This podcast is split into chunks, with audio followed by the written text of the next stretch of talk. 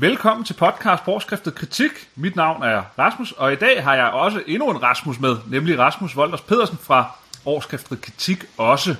Øh, Rasmus han har jo skrevet en artikel om måden, vi skal forholde os til hele coronakrisen på i Årskriftet Kritik, som er rigtig interessant og byder på nogle nye filosofiske, etiske overvejelser. Og det er jeg rigtig glad for, at du vil være med til at tale med mig om i dag, Rasmus. Så velkommen. Ja, tak skal du have. Det ikke mig til. Lægge, lægge, lægge sådan helt overordnet ud med den her artikel her. Hvad er det helt grundlæggende, du, du forsøger øh, at sige med den om det her corona, som ikke er blevet øh, sagt en milliard gange af alle mulige allerede?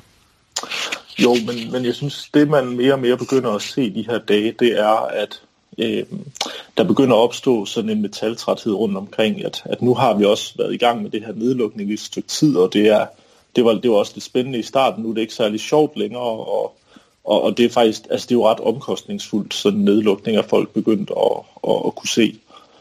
Og, og lige så stille og roligt, så begynder der at dukke, dukke sådan en front op, som siger, at det her det er nok for omkostningsfuldt i forhold til, hvad vi egentlig får ud af det her. Altså, vi redder måske nogle menneskeliv, men, men det, er også, øh, det er jo også øh, gamle mennesker, mange af dem, og de er jo ikke syge i forvejen og alle mulige ting øh, så, så skulle vi ikke også tænke os lidt om, og, og, og, og, og der er jo det rimelige det argument, at, at den store omkostning, som det her det har, det, det er jo rent faktisk noget, der vil koste menneskeliv.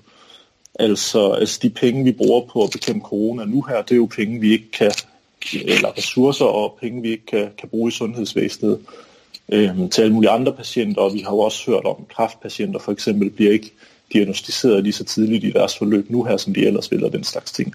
Så, så alt det, der sker lige nu her, hvor vi redder, kan man sige, corona-menneskeliv, det, det koster jo også nogle andre øh, menneskeliv. Ja, og det, og det er sådan den, det, det er sådan den klassiske indvending, vi har haft her i coronaperioden, ikke? At, øh, at der er en masse, øh, særligt sådan øh, borgerligt liberale, der siger, at vi skal ikke glemme, at den økonomiske øh, aspekt af det sådan set også er et humanistisk aspekt. Øh, og derfor ja. så bliver vi nødt til at at afveje menneskeliv over for økonomi. Det skriver du også i din artikel. Ikke? Debatten bliver indimellem formuleret som en afvejning af menneskeliv over for økonomi. Og så siger du alligevel, men den, det, det er for banalt på en eller anden måde, eller det er misforstået at gøre det så simpelt at sætte økonomi over for menneskeliv.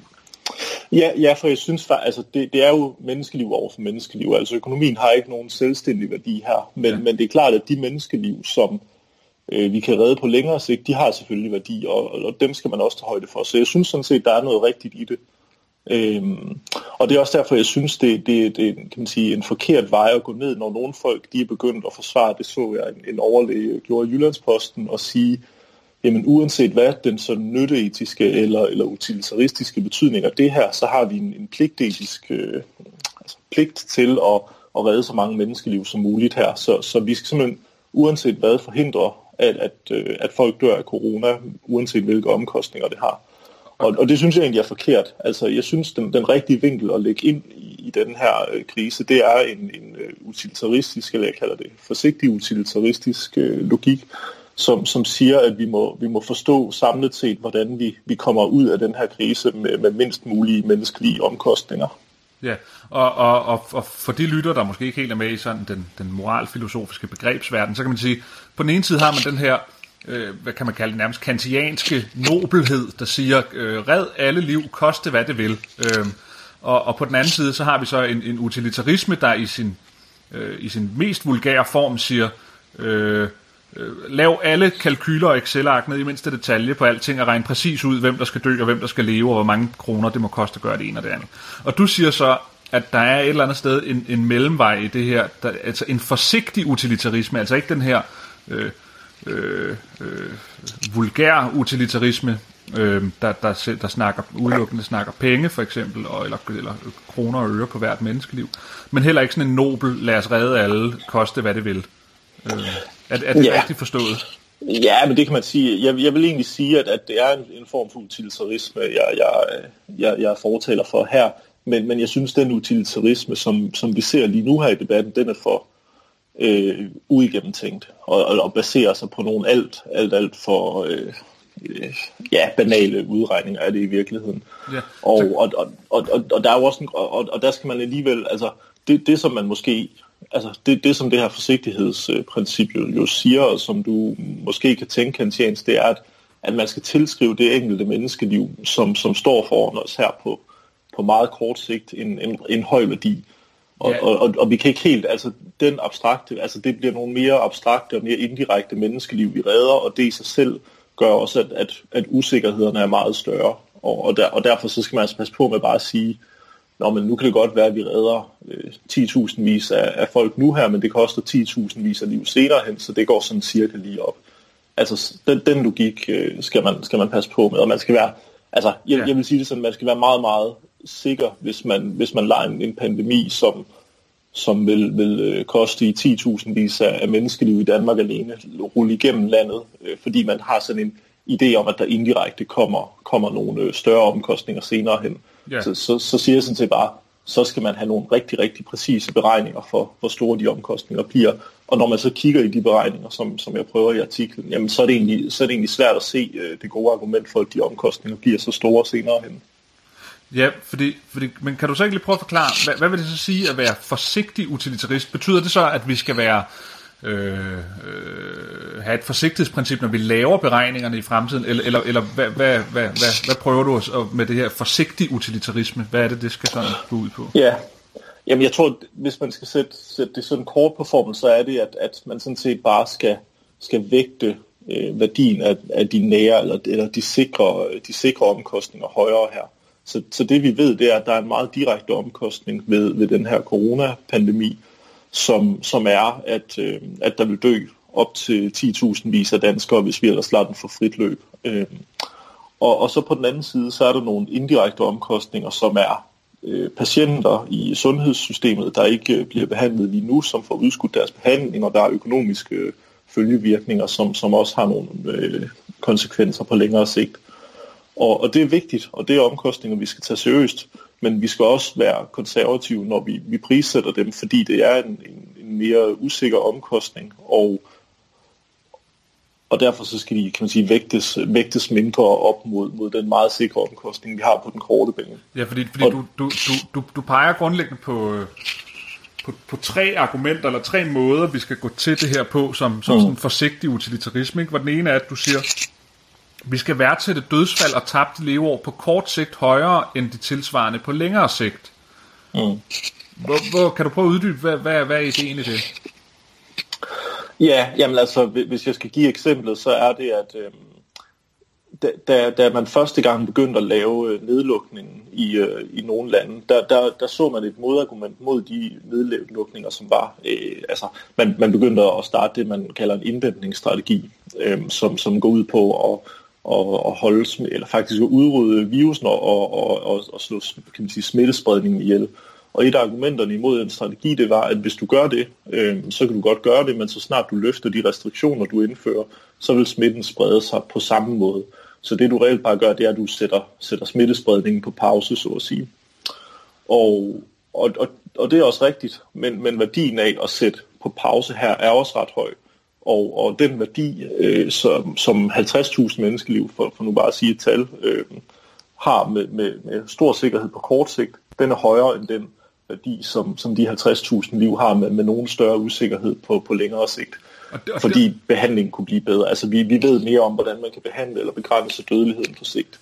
Så, så, så, så derfor helt fra start kan man sige, bare, bare for lige at, at, ja. at tale det argument færdigt, øhm, der var det en god idé at lave den her inddæmning, selvom det eneste, det reelt gjorde, det har været at, at købe os tid, kan man sige. Og jeg synes, vi også nu her kan se, at den tid har været værdifuld i forhold til at se, hvordan vi kommer videre. Ja, så, så, så det, det, det, det, det principielle argument her er, eller man kan næsten, næsten kalde det sådan metodisk eller, eller videnskabsteoretisk, det er, at grunden til, at vi skal værdsætte dødsfald og tabte leveår på kort sigt højere end dem, som vi sådan abstrakt kan prøve at regne ud på længere sigt, det er, at det er mere usikkert, og der kan opstå øh, ny udvikling, ny teknologi osv., ny medicin, ny behandling osv. i fremtiden, der gør, at i en, i, en, i en utilitaristisk tilgang, så må vi holde os på det, vi, vi, vi, vi er mest på sikker grund med, og det er de dødsfald og leveår, der eksisterer lige nu og her, og som kan gå tabt lige nu og her. Ja, præcis. Yes. Alright, så tror jeg, jeg er med på, med på den. Øh, så vil det sige, at du er, for der er sikkert mange, der har fulgt med, at, at, at der er jo også nogen, der har sådan den, den meget sådan, øh, specifik modsatte position, som afviser alt, hvad der hedder nogen form for utilitarisme. For eksempel Mikkel Andersson, har du fulgt med i det? Mm. Her? Ja, ja, det har jeg. Altså, og jeg vil sige, øh, jeg synes generelt, øh, Mikkel Andersen og Søren Vildemos har, har jo fulgt øh, relativt tæt, hvad de har skrevet og talt om om det her med, med stor fornøjelse. Jeg synes, de, de er meget fornuftige at høre på. Men, men jeg synes også, det er, kan man sige, et, et problem, at, at det bliver et, et ultimativt mål for, for dem, når, når de skriver om det her og begrænse smittespredningen så, så meget som overhovedet muligt. Og, og det synes jeg, man skal passe på med, fordi alt, alt andet lige, så er der jo en eller anden logik her, hvor det er, det er en, en omkostningsfuld øvelse, vi er ude i nu her. Det tror jeg ikke, der er nogen tvivl om. Og, og mange af de, altså, de mest øh, omkostningsfulde øh, initiativer, det er jo dem, vi oplever nu med, med den totale nedlukning af samfundet. Mm. Så, så det, det i min optik handler om, det er sådan set at holde smittespredningen på et niveau, hvor øh, sundhedsvæsenets kapacitet ikke bliver overskrevet på den for samfundet billigst mulige måde. Ja, øh, altså billigt er ikke i streng økonomisk forstand, men ja. i sådan en menneskelig forstand. Ja. Det er fordi, det virker, det virker som om, at der på nogen sider, her tænker jeg Mikkel Andersen og dem i den kreds, så at sige Søren Villemos, at, man, at der er også nogle stemmer nu, der taler om, at, at det handler ikke om, at samfundsvæsenet ikke skal knække, det handler om, at der er slet ikke nogen, der må dø og blive syge. Ja, det, præcis. Og for mig at se, så, så har det aldrig været et vilkår, at det var det, vi skulle gå efter. Altså det virker, for mig virker det meget, øh, øh, altså jeg, jeg, jeg tror, jeg skrev en kommentar til Mikkel Andersen, så det er meget nemt, og det er meget nobelt, men det, det, det er det altså kun på overfladen øh, at, at, at have den strategi, fordi som Kåre Mølbakke, det kan man jo sikkert godt være uenig i, han sagde, på han sagde, at det er ligesom epidemiernes lov, at folk bliver syge. Mm. Og, og, ja. og det har ja, aldrig været det, strategien at undgå, at nogen bliver syge. Det har været strategien at undgå, at vores sundhedsvæsen knækker. Ja, og det var, det var i hvert fald, altså hvis, hvis strategien skulle være at undgå, at folk blev syge, så var det i hvert fald for sent, man opdagede det, og for sent, man, man kom i gang, kan man sige. Ja. Øhm, jeg, jeg tror, at problemet her, i hvert fald som jeg har hørt debatten, det er, at, at man taler meget om, at der er de her to strategier. Altså der er en inddæmningsstrategi, som, som, hvor formålet er at udrydde smitten fuldstændig, kan man sige. Og så er der en afbødningsstrategi, så, hvor formålet, sådan det er i hvert fald tit i talesat, det er at, at altså, flade kurven ud, så, så sundhedsvæsenet ikke bliver alt for overvældet. Eller også i nogle tilfælde taler man om flokimmunitet. Altså øh, det her med at lade en meget stor del af befolkningen blive smittet, øh, og for, fordi det ligesom, altså ifølge nogen af den eneste måde at, at komme igennem den her virus på.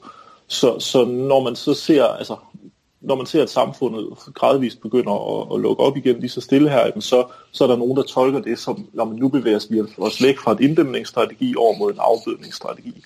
Ja. Men, men det tror jeg er forkert, for der er, altså, der er en strategi mellem de her to, og, og i virkeligheden for, for mig at se den eneste strategi, der, der er en lille smule meningsfuld, som er, at man holder, øh, altså man ikke forsøger at udrydde smitten fuldstændig, for det vil være meget omkostningsfuldt øh, og, og reelt betyde, altså, at alle mennesker totalt skulle isolere sig i, i øh, øh, mange uger endnu i hvert fald. Øh, ja. ja, hvis ikke, hvis ikke år. Øhm. Ja, ja, præcis. Og, og så er der altså så på den anden side øh, flokimmunitetsstrategien, som vil betyde, at, at, at rigtig mange mennesker vil dø.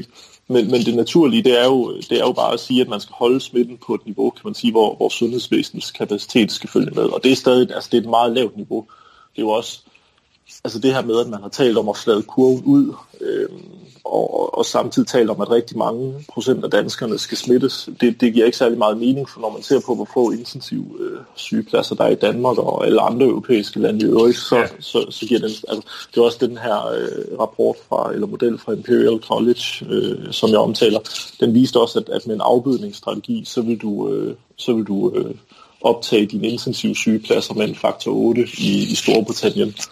Øh, så så den, den her sådan, med at flade kurven ud eller afbøde det lidt, så sundhedsvæsenet kan være med, den, den logik giver ikke mening. Øh, du, du er nødt til, i hvert fald ikke sådan en, som en afbødningsstrategi, men, men kun som en, en ret hård øh, inddæmningsstrategi. Men, men altså en inddæmningsstrategi, som ikke sigter mod at udrydde smitten fuldstændig.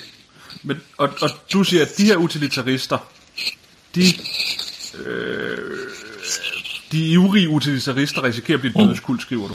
Øh, og, og og det er, at de, det er, at de vil hellere, så at sige, lade øh, 21 til 42.000 døde i Danmark gennem en, en afbødningsstrategi ske, øh, end at lukke landet ned på, på den måde, som det er blevet lukket ned på.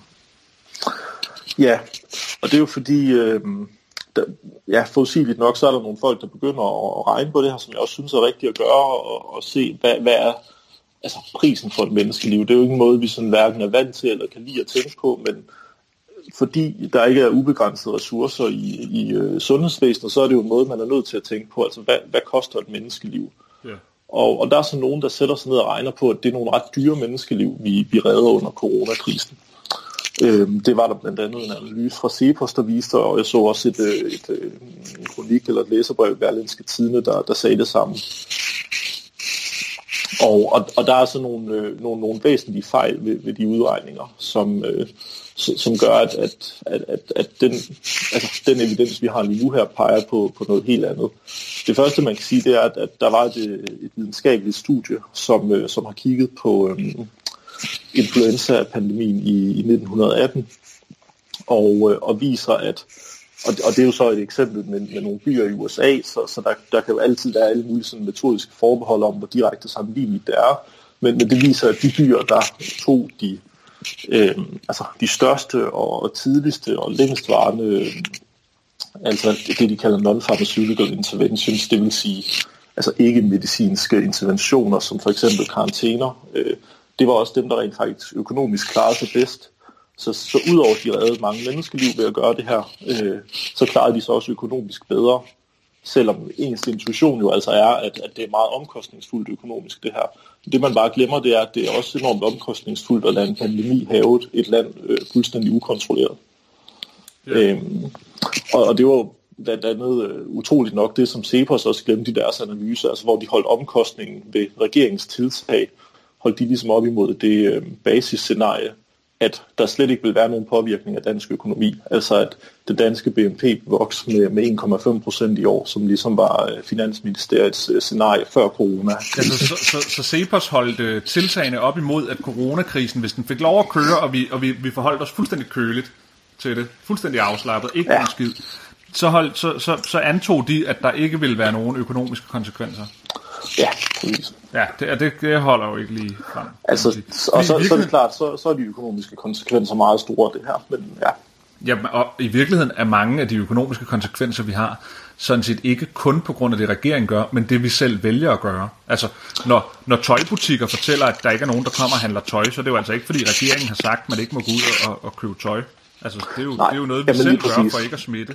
Så. Lige præcis, og det kunne man jo også se. Altså, jeg tror, det var den aften, da det blev offentliggjort, at, øh, at der nu kom et, et reelt forbud mod, at øh, caféer og, og restauranter og bar holdt åbent. Så var der også øh, nogle tv-hold ude og snakke med nogle folk på de her øh, bar, og de sagde, det var sådan set lige meget for dem, for der var alligevel ikke nogen kunder. Ja, præcis. præcis. Ja.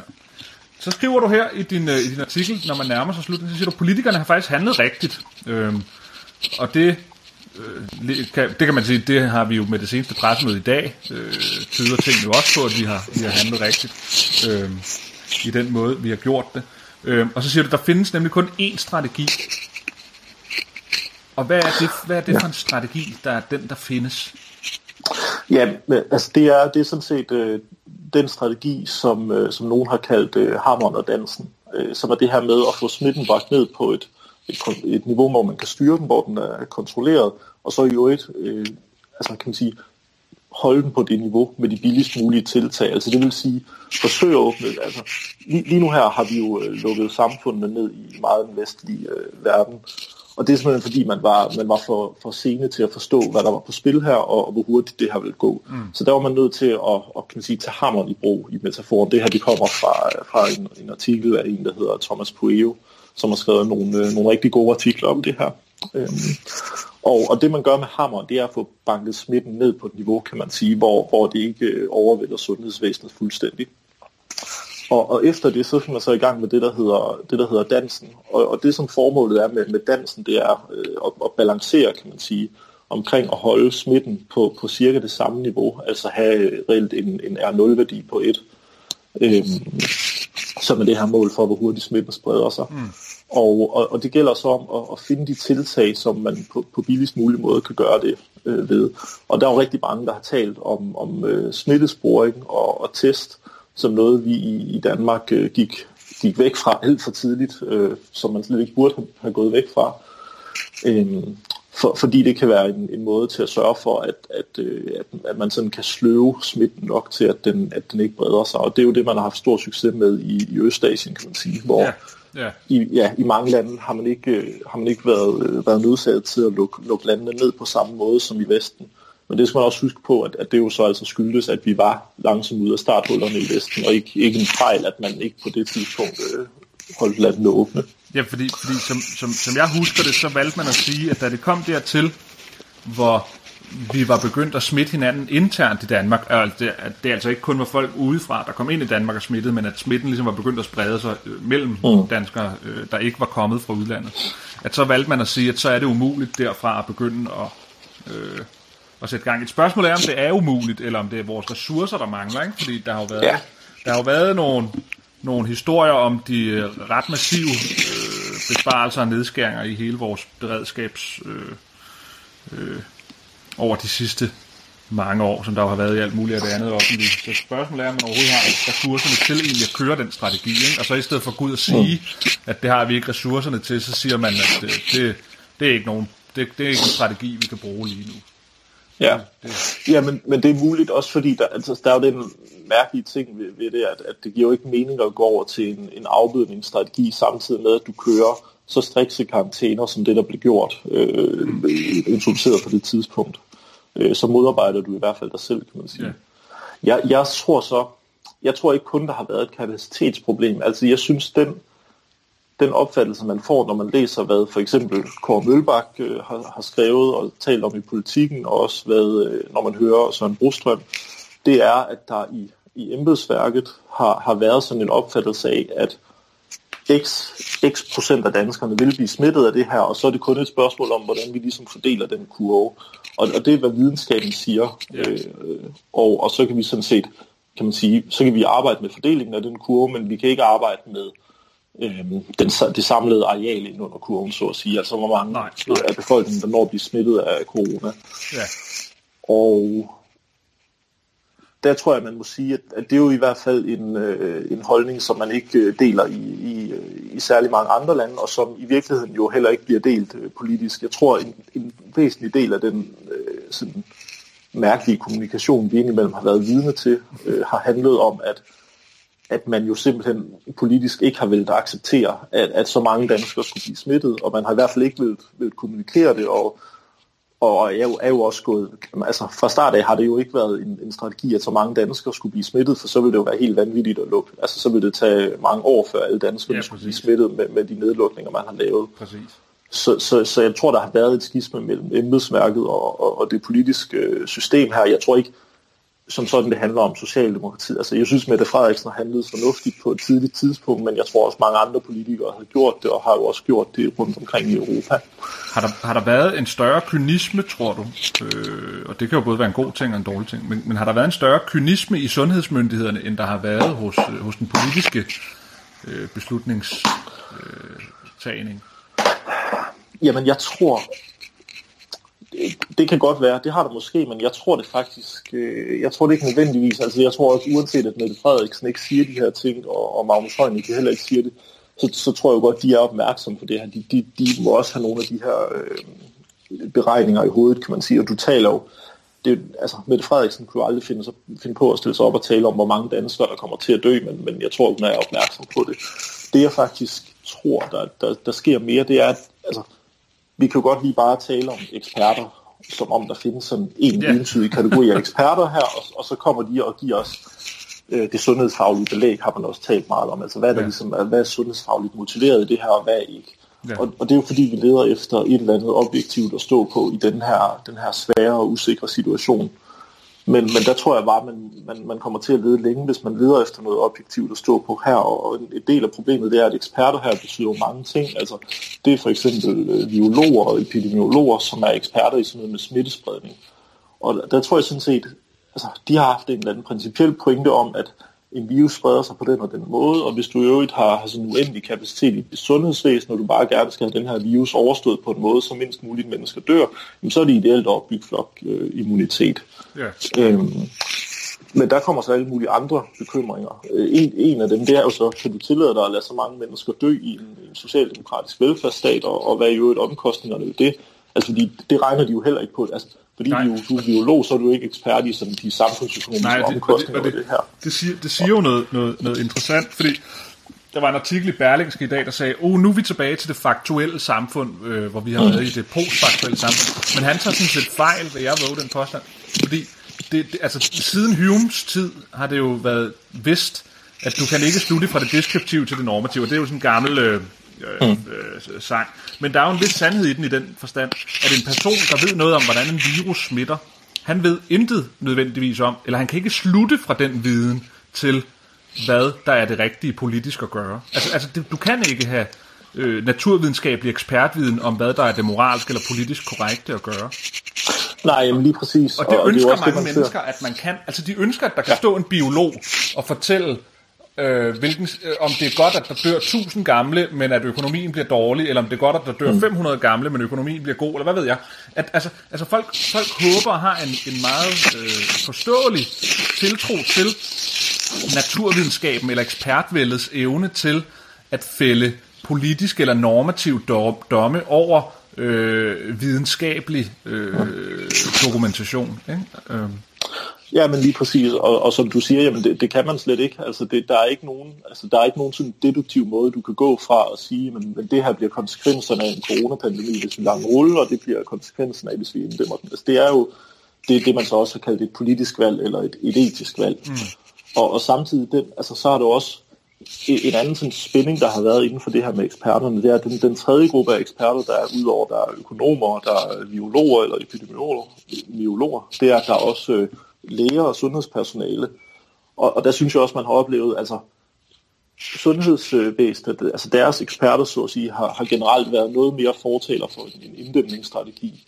Øh, fordi det er jo dem, der, kan man sige, er opmærksom på det her kapacitetsproblem, snarere end de er opmærksomme på sådan den, den principielle måde, en, en virus spreder sig på i befolkningen. Ja. Og så, og, så, og så synes jeg, en af de sidste ting, jeg lige vil snakke om her, før vi, før vi stopper, der, at der, der, der synes altså også at være nogle, nogle tabuer, som jeg synes er ret interessant i forhold til, hvordan politik og medier og alt muligt andet, det spiller sammen. Ikke? At, at der, er, der er visse ting, der er, man ikke kan stille sig op og sige, selvom at alle egentlig mener det. For eksempel så, så skal Mette Frederiksen understrege hver gang hun taler om, hvor mange der er indlagt og hvor mange der er døde, at hver og en, der er indlagt og hver en, der er død, er en stor tragedie, for eksempel. Ikke? Mm. Men, altså, altså, det, altså for at være helt det er det jo ikke i den, i den altså, det, er jo ikke, det er jo ikke en national tragedie øh, hver gang der dør en eller anden forkrøblet øh, syg en på 92 år. Vel? Altså, men, men, men vi bliver nødt til at have den retorik, vi bliver nødt til at have den øh, tilgang til det, fordi, fordi ellers så, så, så ryger hele øh, hele sammenholdet i at gøre det, vi skal på en eller anden måde. Ikke? Så der, mm. jeg synes, der er meget... Øh, der, det, det er sådan en interessant case-analyse af, øh, hvordan at alle forventer af hinanden, at alle gør og siger de bestemte ting, selvom at man dybest set langt hen ad vejen gør det, fordi at man ved, at hinanden forventer det af hinanden, og ikke fordi det nødvendigvis er det, der er det rigtige. Ligesom at, at Mette Frederiksen aldrig kunne få sig selv til at sige, at vi havde flokimmunitet som strategi, fordi ordet havde en eller anden klang af, af strategi om at slå en masse ihjel. Men, mm. men, men det har jo hele tiden fra starten været en, et element i afbødningsstrategien, at flokimmunitet ligesom øh, langsomt Øh, sker. Øhm, så der har hele tiden været nogle af de her ting, man ikke kan tillade sig at sige, eller tillade sig at, at gøre, fordi at der er, det, det, det, det store spil, det kører, øh, uanset hvilken øh, situation, vi egentlig står i alligevel. Øh. Ja, altså bortset fra, jeg, jeg, altså, jeg, jeg, tror, jeg tror aldrig, det har været, altså, jeg tror aldrig, det har været politisk accepteret, at, at flokimmunitet har været hverken en strategi eller et, et mål med det, man laver her. Det, det tror jeg er en idé, der findes i embedsværket, som ikke har fået nogen øh, opbakning politisk. Så, så jeg tror egentlig bare, det, det har været sådan en miskommunikation. Men, men jeg, jeg er jo meget enig med dig, og jeg synes, det man ser, det er, at, at, at det, altså, vi har svært ved at navigere i det her med, at vi er vant til en, en, en offentlighed, hvor vi i mange situationer øh, sætter en, en meget stor øh, værdi af det, af det enkelte menneskeliv, og vi er vant til øh, hvis vi tænker terrorangreb, eller hvis vi for eksempel mm. tænker øh, de danske soldater, der, der døde i Afghanistan, så har, har hver enkelt historie, hver enkelt menneskeliv har en meget høj værdi her. Og det, det balancerer vi mellem øh, i sådan en krisesituation, samtidig med, at vi har det her mere sådan øh, statistiske sprog, hvor vi siger, at der dør jo også 1.500 ved, ved øh, influenzaepidemier hvert år i Danmark ja, og sådan noget. Ja. Og Lars Løkke skrev, der dør også øh, 5.000 mennesker øh, ved rygning hvert år. Så altså lad os nu også lige få proportionerne på plads og sådan noget.